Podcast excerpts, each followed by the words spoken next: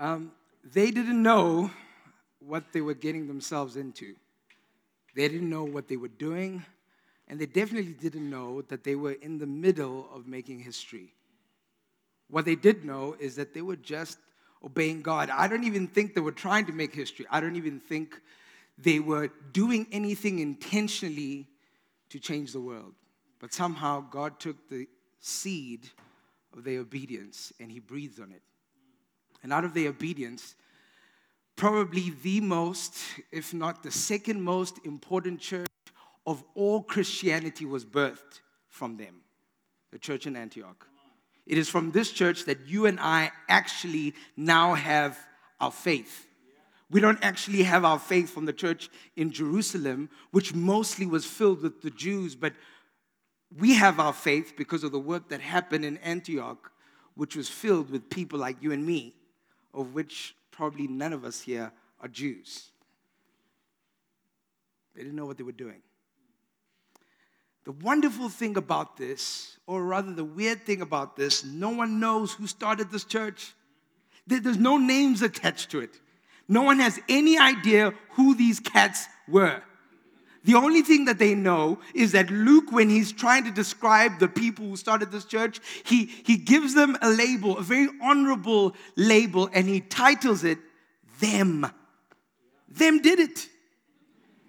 Them are the people who planted the church in Antioch. No one knows who they were. No, no apostles, no prophets, no titles, nothing. Just them. That's all it is. Uh, in, in, in the world we live in, we so trained and praised when we stand out or stand up above everybody else. But what if sometimes, like the story we're about to read, we discover that there is actually power in them. There's power where we, when sometimes we don't stand out, but we stand together. We're in the middle of a Reach series, and uh, once or twice a year, we actually preach sermon series that have nothing to do with you as an individual and have everything to do with us as a people. This is one of those. Everything that has to do with them, how God has favored them, God has called them, God has missioned them, God has graced them. And so I hope you are part of them today. That you don't find your highest praise in your individuality, but somehow you can, you can find yourself in a place where you know that you are part of them. Today I want to look at how God uses them.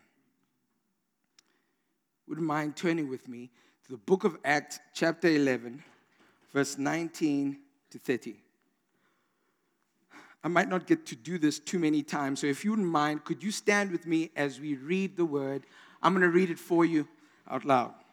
Acts 11, verse 19 to 30 says this Now, those who were scattered because of the persecution that arose over Stephen traveled as far as Phoenicia, Cyprus, and Antioch, speaking the word to no one except the Jews. But there were some of them men of Cyprus and Cyrene, who on coming to Antioch spoke to the Hellenists also, preaching the Lord Jesus. And the hand of the Lord was with them. And a great number who believed turned to the Lord. The report of this came to the ears of the church in Jerusalem, and they sent Barnabas to Antioch. When he came, he saw the grace of God. He was glad, and he exhorted them all to remain faithful to the Lord with steadfast purpose. For he was a good man, full of the Holy Spirit and faith. And a great many people were added to the Lord. So Barnabas went to Tarsus to look for Saul. And when he found him, he brought him to Antioch. For a whole year, they met with the church and taught a great many people. And in Antioch, the disciples were first called Christians. Now, in these days, prophets came down from Jerusalem to Antioch, and one of them, named Agabus, stood up and foretold by the Spirit that there would be a great famine over all the world. This took place in the days of Claudius. So the disciples determined everyone according to his or her ability, to send relief to the brothers living in Judea. And they did so, sending it to the elders by the hand of Barnabas and Paul. Father, thank you for your word. Pray for your grace to hear it this evening. In Jesus' mighty name, amen. Thank you. I want to talk to you today, as I said, about the power of them, how God uses them. The church of Antioch is birthed out of chaos. It's birthed out of Acts 7, where Stephen, who was a man full of spirit, full of wisdom, full of power, loved the poor, served the poor, preached the gospel, was reaching out to those far from God. Stephen gets stoned. The religious people decide to make an example out of Stephen for everybody who is following the way. You who are so crazy in love with Jesus, this is what will happen to you if you carry on doing this. So they take Stephen and they stone him. Now, I know you and I are desensitized to shooting a little bit. Why? Because we see it all the time on TV. But can you imagine for a moment what it feels like or looks like to watch someone getting stoned to death? How many stones do you think it took to kill him? How many expressions did he, did he exude out of his mouth? As he endured the pain of people throwing stones at him. And so, people, rightfully so, decided all right, either out of fear or a measured response, let's pack our bags and leave Jerusalem. I, I don't know how God does this, but for whatever reason, God has a tendency of using chaos as a canvas to paint his masterpieces. He just does. All the way from Genesis to Revelation, all the way in church history, we watch over and over and over again how God takes chaos and uses it as a canvas to do his great work. You see, you and I, we treat chaos differently from God. The reason why we treat it differently is that we are not all knowing or powerful. So we have two responses to chaos. We either run away from it and escape, or out of frustration, we try and fix it, breaking whatever we need to break along the way. Because it has to be fixed. It's wrong. But God is different from you and I. God, because He's all knowing, all powerful, does not run away from chaos, nor does He try and fix it. Instead, God makes, makes things beautiful out of chaos. He's just that wise, He's just that powerful. He's not intimidated by chaos, but he uses it to make things beautiful. I don't know what's happening in your life, what chaotic situation you're in, but maybe God is preparing a masterpiece in it, in you crafting something that will be beautiful. So this church now is scattered. They are running away from Jerusalem. And while they are running away from Jerusalem, they start preaching the same message that got them in trouble in Jerusalem. Why? Why would you do that? I wouldn't do that. If I was trying to run away from the persecution, I would make sure I find a city and hide. But herein again, we see the power of them. You see, if I'm going alone, I can hide. But if I'm going with them, there's always that weird person in the group who's like, you know, we need to preach now, right? No, no, no, we don't need to. You know, we, they killed. No, you remember Jesus said, go, preach the gospel to every creature. And you're like, okay, okay. So what happened, the power of them all of a sudden, the people who walked away from Jerusalem, scattered, maybe afraid, whatever it is, they begin to preach the same message that got them into trouble. They begin to preach the same message to Jews, only Jews. Up until this point, only God fearing, Old Testament reading people, Jews rather, had received the gospel. No one had gone to the bad people, no one had gone to the pagans who, who not only didn't know the Old Testament, but did not fear God whatsoever. So here they are, they start preaching to people. They, they, they declaring this. What would make you preach if you knew this could probably get me killed? See, I've thought about this for a while. I used to think that the reason why they preached is because they were filled with courage. I beg to differ today. A, friend of mine, um, two of them actually, went on a holiday recently. They both turned 40 years old, and so they went to Italy to go watch the Grand Prix. Now, lest you think I have many friends who go to Italy to go watch the Grand Prix, no, I don't. Uh, Cape Town and Durban, that's kind of where I roll. Um, they went to Italy to go watch the Grand Prix. They left their kids behind. And like any good parent, when your kids ask you, in Italy, mom and dad, when you go there, please bring us gifts. Like any good parent, you spend all the money on yourself and you buy them something at the airport. And so they did. And so they got to the uh, airport and they bought them juice. True story. Um, in fact, these parents I'm talking about are in this building right now. Okay? So uh, they bought juice, they come home, they see the kids, the kids are excited to see them, you know, and they said, All right, listen, we bought you gifts from Italy. Kids are like, Yay! They're like, We bought you juice. Kids are like, No. They're like, No, wait, wait, wait, wait. This is special juice. You see? You want this juice because, this is a dad now telling the kids, if you drink this juice, you will speak Italian. True story. Automatically, you can tell that the parent was Xhosa, right? you you will speak Italian, my friends, if you drink this special juice. So, what do those kids do? Ooh. So, they took that juice and they, they, man, they preserved that thing. They're just taking slow sips. Why? They wanted the Italian to go deep. You know, they didn't just want shallow, you know, buongiorno. They wanted it to go deep all the way. So, for whatever reason, they taking sips and sips, and they taking so long to drink this magical juice that the parents forget that they had told them that, yo, you will speak Italian. After some time, the youngest one gets to his last sip.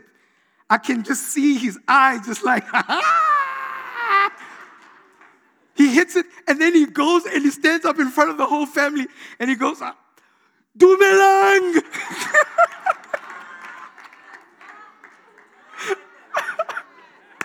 yes! Listen, every single one of you need a Dumelang kind of faith. Trust me. You do. You need the kind of faith that when the one you love tells you this is how it's going to be, you believe them. That there's such a profound conviction in you that makes you step out when other people might think you are absolutely ridiculous because the one you love told you so. That's what happened. I'm convinced that the reason why a fearful people continued to preach a gospel that would possibly later killed them is that they knew what it was like to be loved by Jesus. They knew what it was like. See, we preach the gospel not as an act of courage, but as a response of gratitude. That's why we preach it. We're not trying to prove we, we are courageous by telling people about Jesus. We're trying to tell the world that we are grateful for what He has done in us. Acts 4, verse 13, puts it in a particular way. Here's what it says When they saw, this is earlier on in the book of Acts in the early church, when they saw the courage of Peter and John and realized that they were unschooled, ordinary men, they were astonished and they took note that these men had been with Jesus. Do you hear the undertone in this? Here's what he's saying He's saying, when we saw Peter and John, we, we saw courage on the outside. We were confused as to why they are courageous because only intellectual people should be courageous.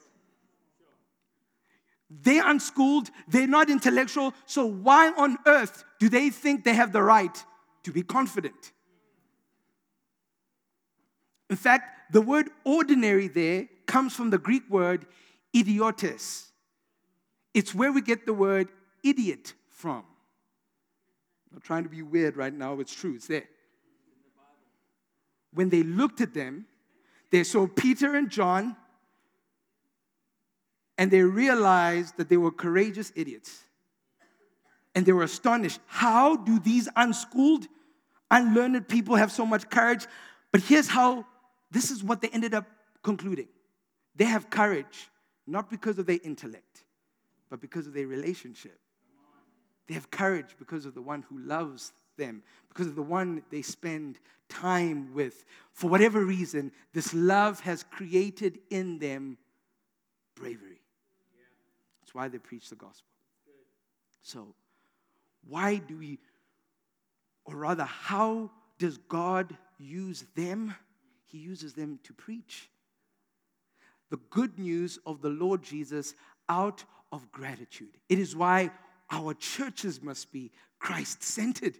They must all point to Jesus. They mustn't point to an individual. They mustn't point to a system or a structure. They must all point to Christ. They must be Christ centered because of the message that we preach, that it is all about the Lord Jesus. And we preach Him because we have experienced His love and we are grateful for it. Thus, we tell the world about it.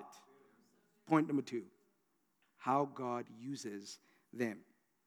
The wonder of a city. The people have scattered, and now they found themselves in different cities, and some of them go to Antioch, pagan of pagans kind of city. It is, it is filled with multicultural, multi ethnic, multi religious kind of people. Indians, uh, uh, Africans, Greeks, Jews, all of them found refuge in Antioch. It was the uh, third largest city in the whole of the Roman Empire, and it was the home of the military of the Roman Empire. So you can imagine the wealth, the economic uh, vibrancy, the, the culture that is at play. And these people go in here in a place that is filled with pagan practices and they begin to preach the gospel. And when they begin to preach the gospel, they're amazed at how many people actually go, Hey, we want this Jesus. And a great number of people got saved. So much so that the church in Jerusalem, filled with all the apostles, all the famous folks, they decided to send Barnabas down to, to Antioch. They weren't sending Barnabas to Antioch to go help the church.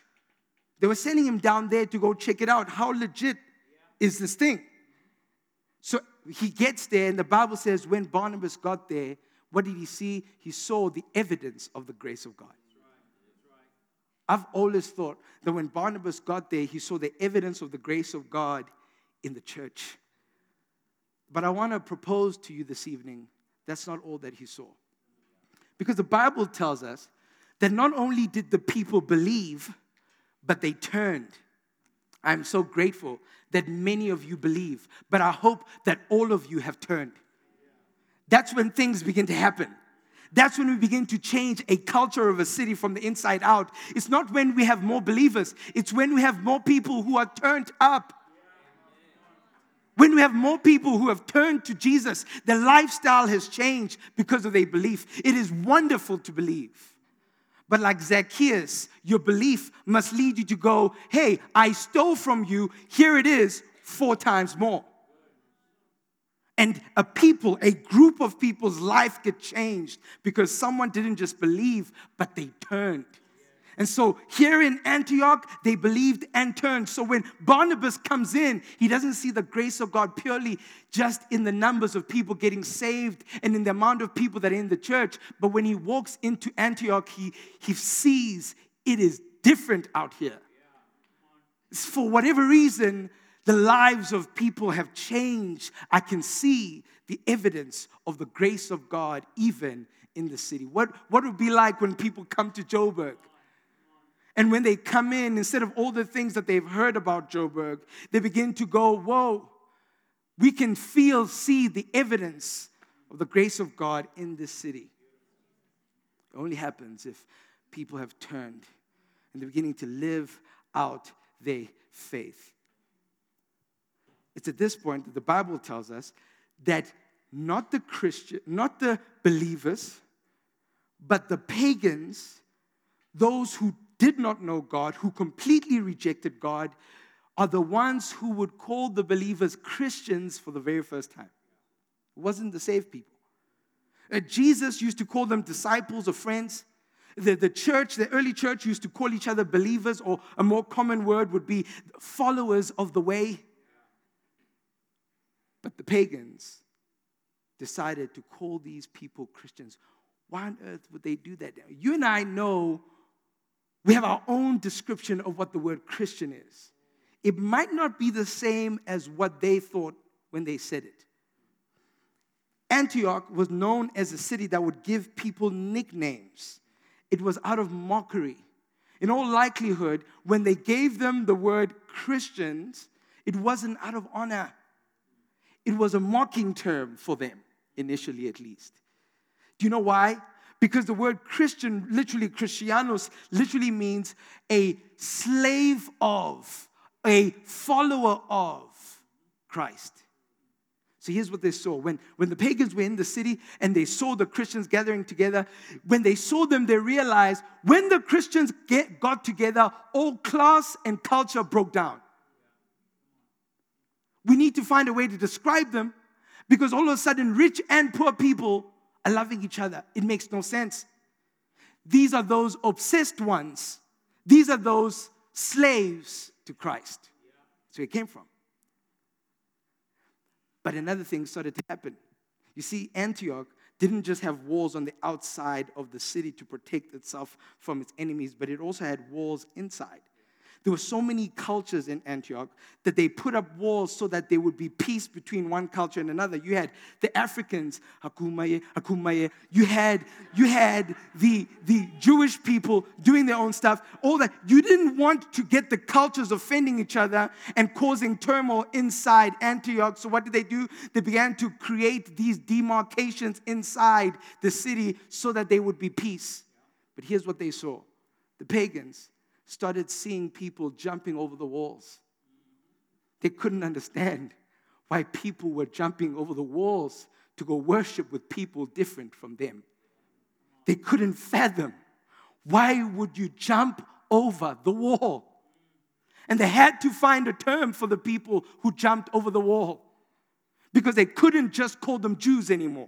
They couldn't just call them Greeks or Africans or Indians. They had to give them another name because they had become counterculture in the whole system of Antioch. And so, what did they do? These must be slaves of that guy called Jesus. They must be so obsessed that they're willing to give up what they've always known for the sake of Jesus. And so, my friends, is birthed the wonderful name Christians. I, I, I hope we go back to that definition. That we ourselves begin to act out of pure obsession, that people go, This is slavery. This is, this is, this is, this is that kind of stuff. It broke all their paradigms. You see, when, when the gospel comes into our lives, and the Bible said the hand of the Lord was upon them. When the, when, when the gospel comes into your life and the Spirit of God empowers you, He helps you to be countercultural in the life that you're in, in the city that you're in. We don't just preach the gospel, we don't just go into a city and be countercultural, but also there's one more thing that we do. But before I get there, maybe something that will help you understand the impact of being countercultural. Um, when I was a bit younger, I used to play rugby in, uh, in primary school, high school. I was part of the under 15 C team. It was a great team. It was a wonderful team.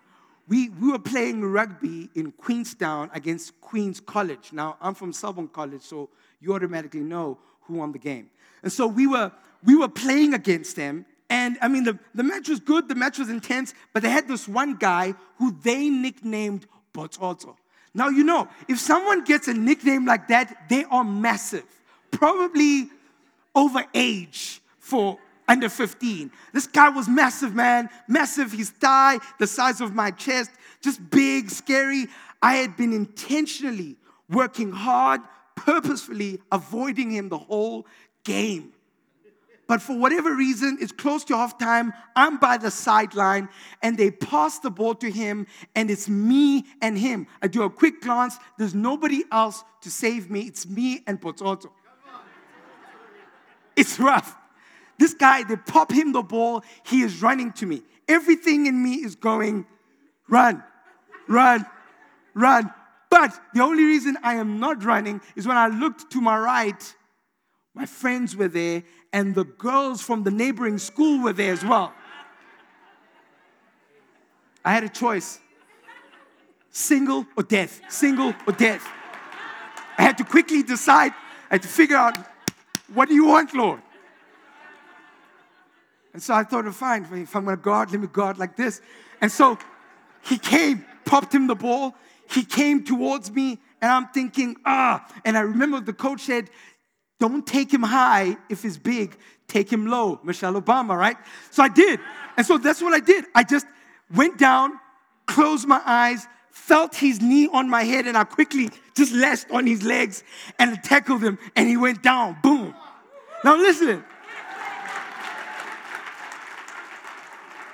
Listen. It was painful, it was scary, but it was worth it. Do you know why? Because all the girls clapped. You understand what I'm telling you? Do you understand what I am telling you today? Okay. It was worth it. It will all be worth it when, after years of preaching, years of living counterculturally, years of taking care of the poor, years of living intentionally in community, years of spending time in the Word and courageously stepping out when everyone else is staying in. Years of that. It will all be worth it when we turn around to Joburg and we see people who weren't worshiping before now worshiping Jesus. That is the ultimate of all missions and church planting. Worship is the beginning and the end of missions. It is the beginning of the end or, and the end of what we call evangelism. We, we evangelize, we plant churches, we do missions because in our worship we realize how wonderful He is. But we also do it for the pure reason that they will worship. That they will worship. It will all be worth it to be spirit empowered and live counterculturally. Last point is this is that not only did the city now gain wonder, but there was a resolve in the disciples. Barnabas realizes how many people are getting saved. He realizes that people are turning and it's crazy and amazing. So, what does he do? He goes to a neighboring town where he finds a guy called Saul. Now, again, watch the beauty of God in his wisdom and in his majesty. Saul is the guy in Acts 7 when they were killing that guy, Stephen. He was the guy who was orchestrating all of that. Saul gets saved, and we're going to watch in Acts 13, Saul becomes the first missionary sent by the church of Antioch. God in his majesty makes all things beautiful in his time. He brings Saul in. Him and Saul decide they're going to spend a whole year in Antioch. And they start teaching the new converts, they start teaching the people there, and they get stronger in their faith. They, their belief gets stronger. They, they, they, they turning gets more steadfast. They encourage them in the Lord. And, and out of nowhere, the church in Jerusalem realizes, whoa, this church in Antioch is legit. Let's send some prophets to them. The prophets come, and one of them stands up in a meeting. His name was Agabus. Now, you know, if someone's name is Agabus, they're not going to give you a great prophetic word. Like, you know automatically this is not going to be good. And sure enough, he does. Hey, famine is coming to the whole of the Roman Empire. That's what he says. And them, them respond weirdly one more time. They begin to take up money. The Bible says, each according to their ability. they begin to take up money. Bear in mind that the, the famine was over the whole of the Roman Empire, including Antioch.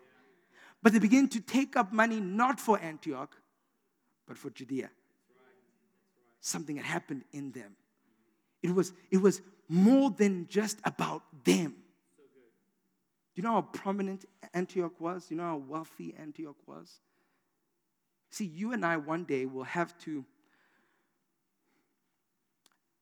tell God what we did with the privilege we had living in Joburg. We don't live in places of deep, profound devastation.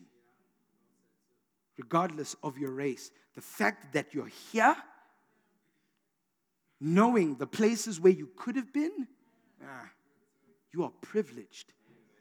And as a result of where God has chose to send you,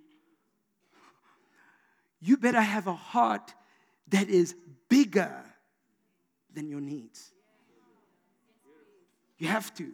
He didn't send you here for yourself. He didn't scatter the disciples so that they might find safety and refuge. He scattered them so that they would go and reach the lost people. And when they got there in Antioch, they, their hearts were so changed that the people who were so consumed by their own idols and, they, and their own selves began to have compassion for other cities. They took the wealth that was there and they gave it to other cities and rural areas. So, what happened to the poor in Antioch? Well, what historians tells us, tells us is that not only did they try to continue giving to the poor, but because they'd taken all this money to give it to the people in Judea, they began to take in the poor into their homes. They took them in. When the people of Antioch began to throw the poor people out who needed food and they were stuck in famine, it is the Christians it is the slaves of Jesus who actually went and found the poor and made them family. That's what they did. That's what they did. Paul, or Saul rather, was so impacted by this that in Galatians 2, he says this, verse 17. Verse 9, sorry. And when James and Cephas and John, who seemed to be pillars, perceived the grace of God that was given to me, Saul speaking, they gave the right of hand of fellowship to Barnabas and me that we should go to the Gentiles, the pagans, the people who are, are not God fearing, and they too, uh, and they to the circumcised, the Jews. Only they asked us to remember the poor, and here's what Paul says the very thing I was eager to do. Paul saying, when I had plans to go into the mission field, when I had plans to plant churches, I was not only eager to help people see Christ, I was not only eager to live uh, counterculturally, but I was eager to find the poor and serve them. I was eager to do that. It is why we, as every nation churches, we want to be Christ centered, spirit empowered, and socially responsible. Because when we are Christ centered, people come to Him eh, out of gratitude to the, uh, for what Jesus has done for us. When we're spirit empowered, we begin to live a life that's countercultural. And when we are socially responsible, we begin to own the needs of our city. That's what they did. They owned it, it was theirs. So interesting that when, when, when God chooses to send prophets to them through the church of Jerusalem, the first word that they get is about the poor. The first word that this church gets is about the poor. How important are the poor to us? How important, how, how are we willing to change the rhythm of our lives for the sake of those who are poor? Do you know that the poor come to cities the most? Because they come to cities because they are trying to break out of their poverty. And so, as Joburgers, we are, we are privileged and responsible because many poor are coming to our city. We can't put walls and lock them out. We have to grab a hold of the responsibility to care for them and to empower them. But I want to put a caveat here before I close. You can take care of the poor and alleviate them from the pain of poverty. But if you don't give them the gospel, they will be imprisoned to something else. I can, I can take away your poverty and give you comfort, and all of a sudden, comfort becomes your idol. Isn't that the idol in Joburg? oh, does it mean we don't care for the poor? No, it means we care more intently for the poor, right? We care more deliberately for the poor. Because of the gospel, we make our lives uncomfortable for the sake of the poor. But with the gospel, we, we allow the poor to be free from all things. All things, not just some. Close of the story, and I'll take a knee. Um, early on in the year, Marsh and I were coming from Edebe, my rural home, and we were coming to Joburg. When we were leaving the, the rural place, we drove past a school, broken down school, no one is using it. And, and we carried on driving down through a, uh, past a graveyard, and on the other side of the graveyard was an old, old church. No one is using it. We got into the main road and started to make our way to, to East London to, to catch a flight. And here's what I said to Marsh I said, Marsh, this is why we need to plant a church in Joburg. Because that church needs to reach this place. That's what it needs to do. We need to go to the wealthiest part of the city, let the gospel preach to people's lives, live counterculturally, and pray that by the Spirit of God, lives will be so changed that those who are consumed by themselves become consumed by the mission and purposes of God for the broken. Listen, this is what we're called to do. This is what God did to them. It's how God used them. How do you respond as them today? In your own way, in your own time, how do you become more Christ centered, more spirit empowered, more socially responsible? As a spiritual family. How do we do that? I'm going to end the sermon by sharing some exciting news. Um, let me, Pastor you're going to come up later to, to okay, great. Um, sharing some exciting news. Uh, for years, Marsha and I have been praying, uh, feeling like God wanted us to go plant a church, and we mentioned this earlier on in the year. And can you show the picture of our team? And earlier on, this team, only like two of them are idiotes. Everyone else is quite intellectual. Um, but this team, for the last kind of two months or so, we've been praying together, uh, uh dreaming together around Uh, this city and beginning to plan and prepare for this church plant starting in 2020. Now, actually, the church plant has already started. And the next phase of where we're at right now is inviting citywide churches here in Johannesburg, part of every nation, to say, hey, if you want to be a part of this, we would love for you to join as we go into the greater Bryanston area and preach the gospel and create that uh, counterculture in there and serve the poor. And so I'm going to play you a quick video, and uh, hopefully you can uh, pray and partner with us in any way God uh, leads you to. Thank you.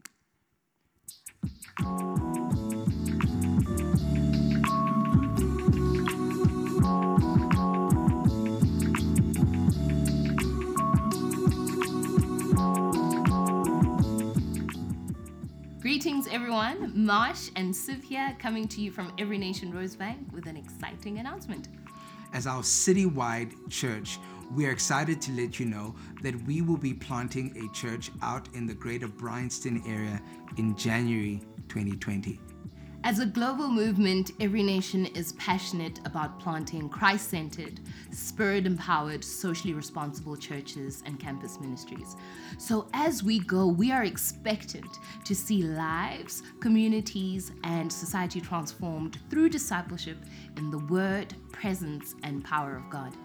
We're passionate about knowing God and making him known. We're passionate about seeing the name of Jesus and the fame of Jesus spread throughout this great city of Johannesburg by proclaiming the gospel, the good news of Jesus, by serving the least of these, just like Christ served us, by loving our family, our spiritual family, and those far from God, and by going into the world, creating for the betterment of all human flourishing. So, if there is a stirring in your heart as you are listening to this announcement and you're wondering how you can partner with us as we launch this church in 2020, there are three primary ways that you can be a part of what God is doing. The first is to pray, the second is to give, and the third is to join the team that will be launching this church plant. If you want more information about the Every Nation Bryanston Church plant, we would love to hear from you. Visit our website. You can follow us on Facebook, Twitter, and Instagram. We look forward to advancing the kingdom of God together.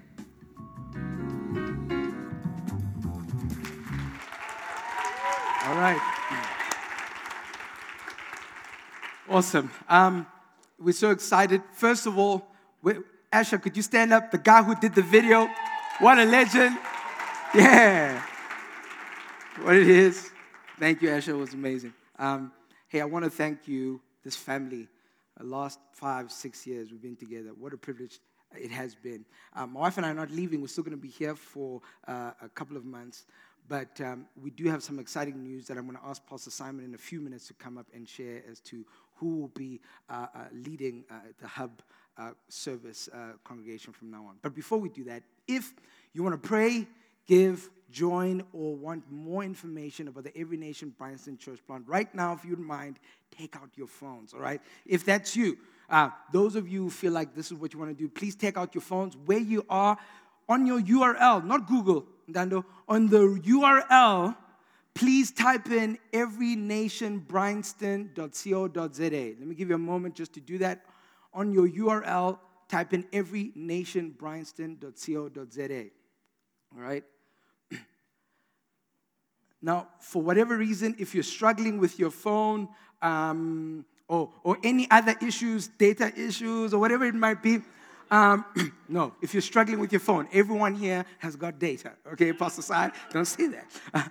We do have uh, sign up slips with you. So if, if you're struggling on your phone, just lift up your hand and one of the ushers will give you a slip to help you sign up. But once you get on everynationbryanston.co.za, it should look like this. When you get there, pray, give, join, need more information. And we're also on social media at the bottom there. You can see it. I'm so excited. So if you click pray, give, join, or need more information, it will allow you to put in your details and we will get that and be in contact with you soon. So if you aren't able to get online, just lift up your hands and one of our ushers will give you a card. Is that a hand right there at the back? Right there at the back. Um, she's the lady who went to Italy, by the way. She's out of data now. right at the back. I'm so sorry, Lebu. All right, while you're doing that, Pastor Sai, come and save me up here uh, and come and close this off. I'm sorry. Oh, was Good I on? Evening. Good evening, every nation. Great to be here with you tonight. How was that word? Can we give Pastor Siv a round of applause? Great word. Awesome. Uh, we're going to have Siv uh, still come to preach here in Rosebank. Uh, we've got him to sign somewhere that uh, at least once a month, Siv? Okay, we'll work, we'll work it out. Um, we have been praying, we have consulted, we've been doing all kinds of things uh, to get this leader to lead the hub.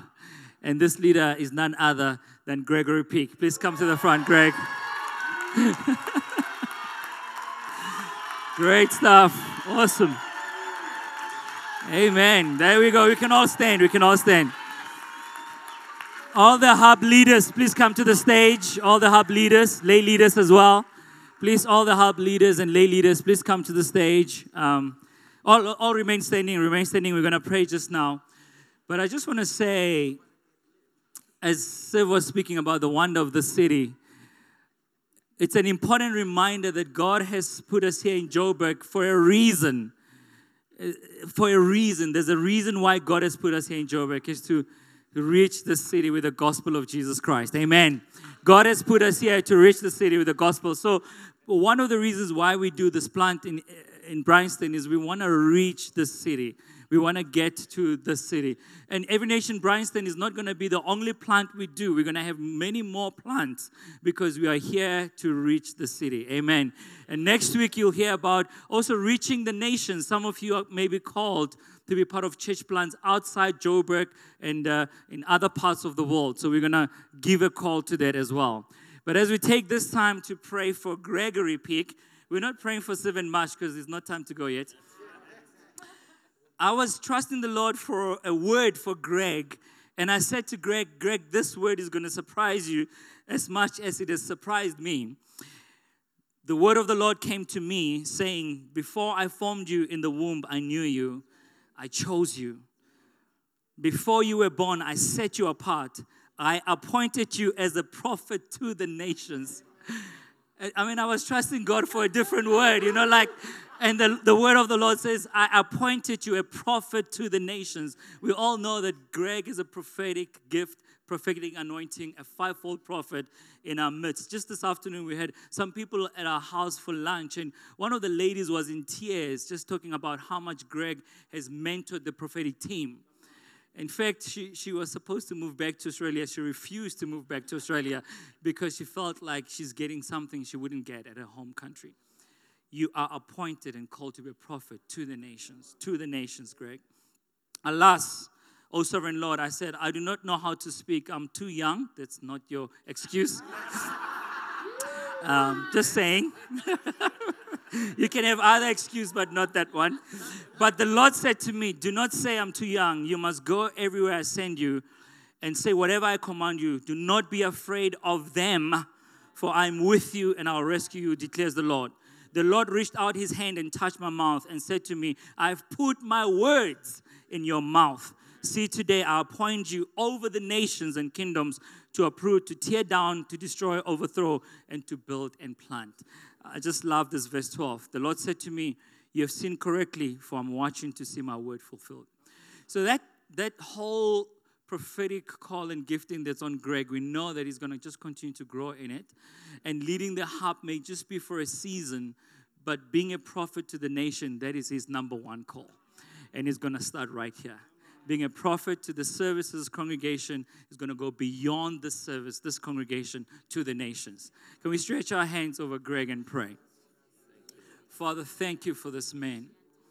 Thank you for how he has served in this house faithfully.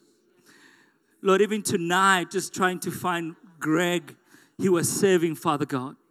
And Lord, I believe that God, just this gift that he has of servant leadership, I pray that today, God, you will promote him, Father, to the next level, and new mantle of leadership. That, Father God, even gifts that have been lying dormant in him will arise today, Father God. And Lord, even as you've spoken in your word, that see, I have given you a word. Father, you're going to give him a word for the service. You're going to give him a word for every nation, Rosebank. You're going to give him a word for this city, Johannesburg. You're going to give him a word for this nation, South Africa, and for the nations of the world. Father, I pray, and we say we set you apart, Gregory, for the work that the Lord has for you. We set you apart for the work the Lord has for you. Can I ask Masha to pray? Thank you, God. Thank you that you are faithful, that you have gone before Greg in every way, that there is no path that he will encounter that you have not gone before him concerning. We thank you, Father, for anointing, for, for grace, for the ability to see and know and be confident in his inner man that this is what the Lord is doing. We thank you, Father, that even this, this flock, Lord God, would follow hard after Greg, Father, that there would be a, a form of support and community around him, encouraging him, speaking faith into him, speaking life into him, Lord God. We thank you that this is something that you are doing. And what a privilege, what an honor. And indeed, may the Lamb who was slain get his full reward even in this life. In Jesus' name, amen. Amen. One more thing I want to just brag about Greg. Greg is the longest serving member of this church. How many years, Greg? Greg has been here over 30 years. Eh? Some of you are not yet born, but we understand. And Greg has really been a servant leader in this house. And uh, I believe God is just going to take you from one level of glory to the next level of glory. Amen. bless you, Greg. Blessings. Awesome.